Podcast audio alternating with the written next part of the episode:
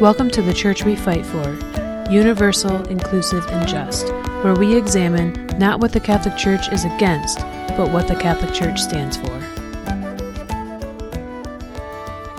Hey everyone, welcome to the Church We Fight For podcast. This church that we're fighting for is universal, inclusive, and just.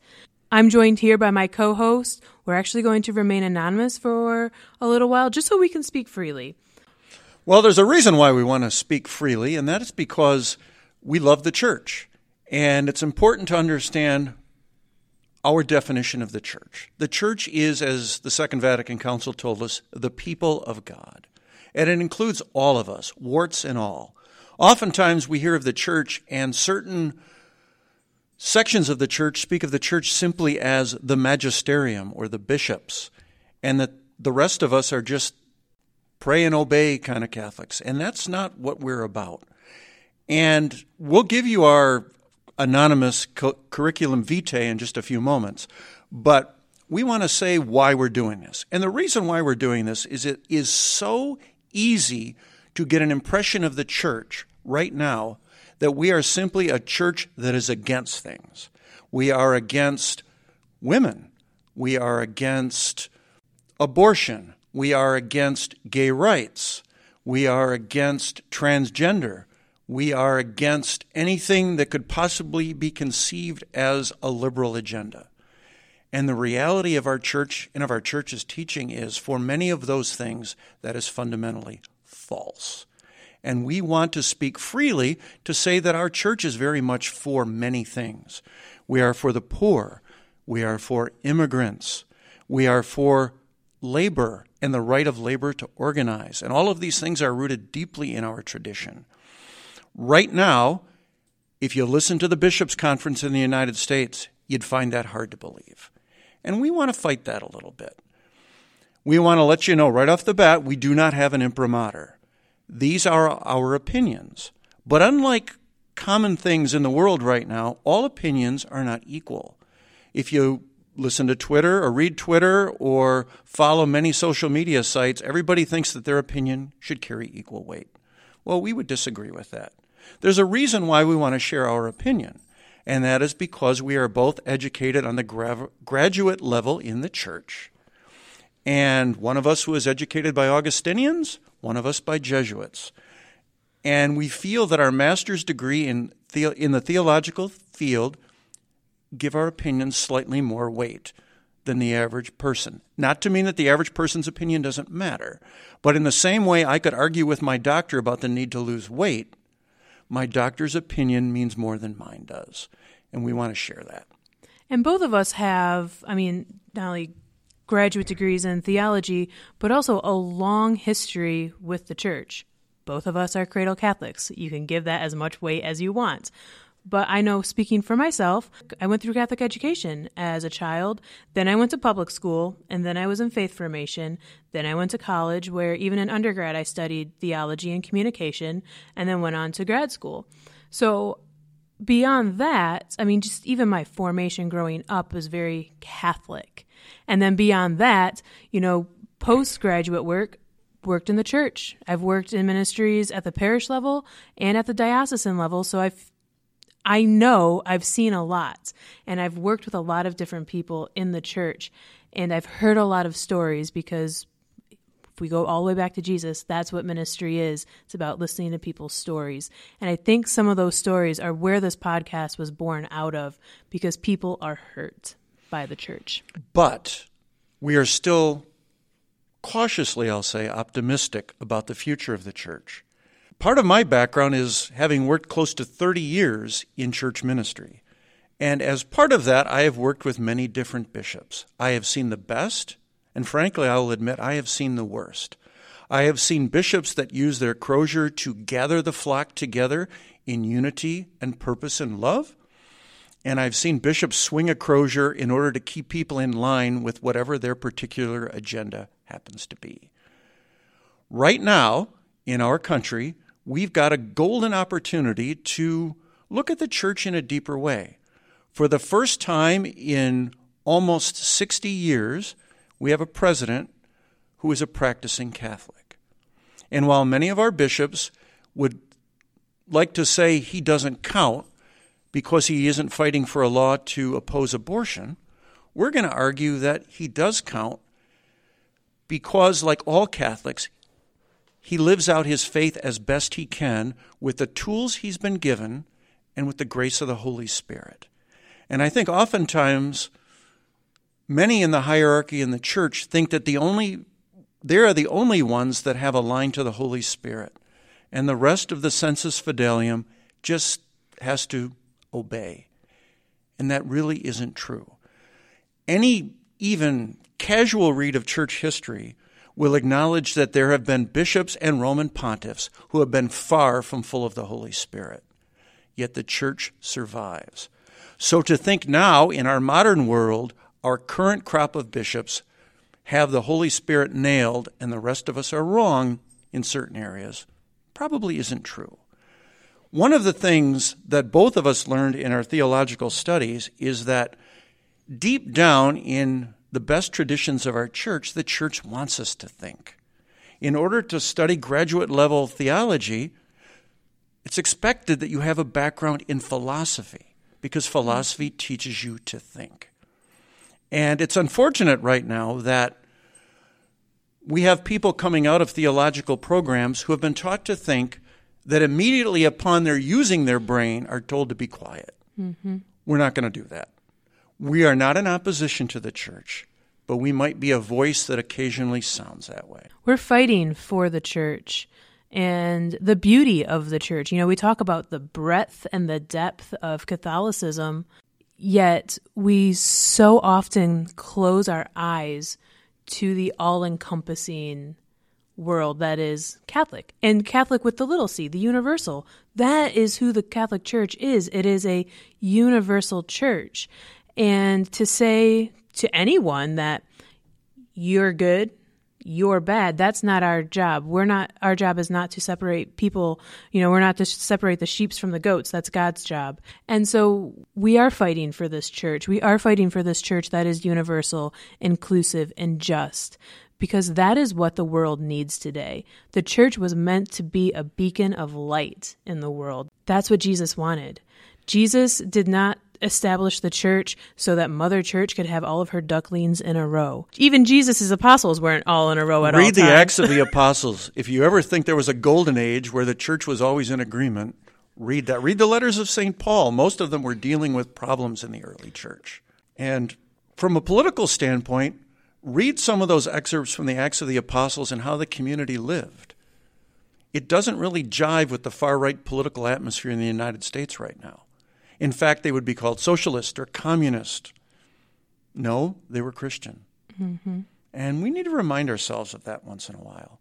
Another thing that often gets forgotten in the church is that, and this is based on long standing and ancient tradition, that if with an informed conscience, your informed conscience tells you that you need to be contrary to the church, you are bound by your conscience to follow that and go against the church.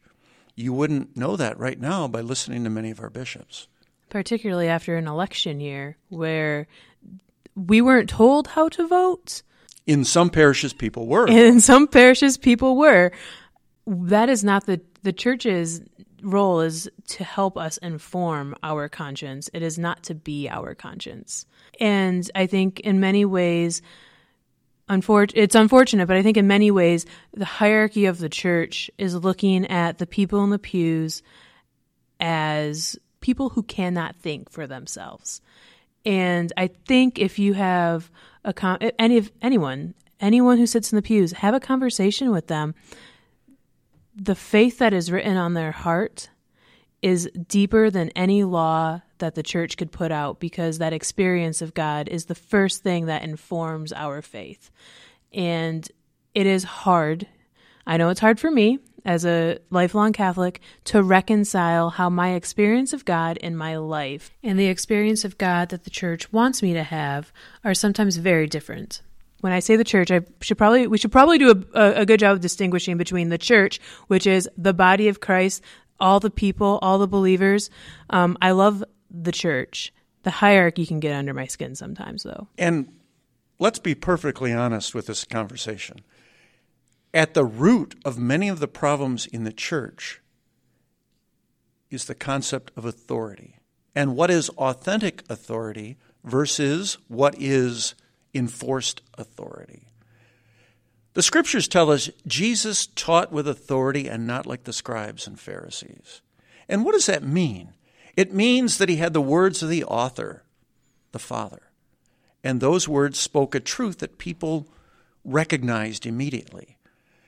The problem right now in many areas of the church is that authority is actually, in reality, clericalism. And what clericalism is holding on to power. It's about having a place of prestige where we can feel that all we need to do is listen and we don't need to think. Mm-hmm. And you can see it in, I, I hate to say this, many of our young clergy for they're attracted to the church not necessarily out of the need to be a servant, but out of a need for power. Well, what has that led to? It's led to almost 30 years of constant sexual abuse stories on the news. It's led to thousands upon thousands of people leaving the church. Oftentimes, the bishops think if they retrench and make things more rigid, they're going to keep people around. Yet, every time that happens, they drive more people mm-hmm. out. And I'm not just saying this because it's my opinion. Watch. All you need to do is watch. I have seen parishes around our state in particular, but around the country, when a young cleric is brought in who brings his particular rigidity to the parish the parish slowly dies. And what do we hear? Well, that's because they're not faithful to the church, and that's hogwash, plain and simple. Because those churches have a history and they've been doing fine for a long time before that individual you know enters into the enters onto the scene and I, I, think it does a disservice too to where so much is put on the parish oh, your people don't know what, you know, what the Eucharist is. Oh, clearly the parish has done a terrible job, you know, educating. There are some things that parishes in particular, they need the help of the of the diocese. They need the help of these in, the institution itself, but I think sometimes the institution is willing to crap on the parish and say, You didn't do a good job. It's your fault that people are leaving the church. You should have tried harder. That is a very earthy way of saying it. But notice even how many of the surveys are done in the church in the United States. They are done at the diocesan level or on the parish level, but there is never a broad survey done on what the people's opinions are of the bishop's conference or some of the teachings that have come from there. And I think, frankly, it's because they don't want to hear the answer, because they might find out that they have become so out of touch that in reality, people don't care what they have to say. And that's unfortunate, because there are many things that the bishops could say, speaking on tradition, that would be informative and life giving to the church. Mm-hmm. But you've got to wade through. I mean, again, though, it goes back to why we're doing this podcast we want to know what the church stands for.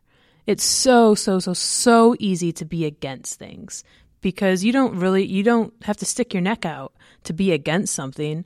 But if you stand for something, people, if you stand up and you stand for something, people know who to target then. They know they know what that person stands for. And we even had a conversation um, yesterday. The there's an article that came out of America Magazine saying, you know, the Bishops' Conference is going to vote in June on whether or not to deny communion to President Biden. And one of the conversations, you know, we had was, is this a situation like you, like I could write my bishop and say, please vote no on proposal, com- on the communion proposal with the president. Like I would write my representatives or my senators. Or if I do that, does that then put a target on my back to say, deny her communion? Like, here's the worst part of that though, and it's twofold. The first part is the Eucharist is not a weapon that we use. I mean, if we want to look at tradition, let's look at some scripture too. we know we're not fundamentalists, but this scripture is not about a fundamentalist approach. It's about what Jesus truly taught. Stop judging and you won't be judged. Stop condemning and you won't be condemned. Well, that sounds pretty damn judgmental to me. The second part of it, and the one that is also a little bit insidious, is that the bishops will often speak that the that Catholics don't understand what the Eucharist is in real presence. Well, if you are going to deny or give the Eucharist to someone, you don't understand it either, because the Eucharist is not a thing. It is the living, breathing, transformative body of Christ present in the church. And I'm going to make this argument. The bishops don't have the authority to prevent someone from receiving. They may think they do, but that's only because we've given that authority to them. They don't. We don't have ID cards. We don't have litmus tests for who is a good Catholic and who isn't. I was in a parish not that long ago where the pastor got up at a funeral and said, For those of you who are Catholics in good standing, this is how we're going to distribute Holy Communion. So I didn't go to communion because I don't know if I met his standard. My guess is he doesn't meet his own standard either. There's something truly sick about that. Jesus gave himself freely to us, and we're restricting it. Is that really what he meant at the Last Supper? Doubtful. Yeah.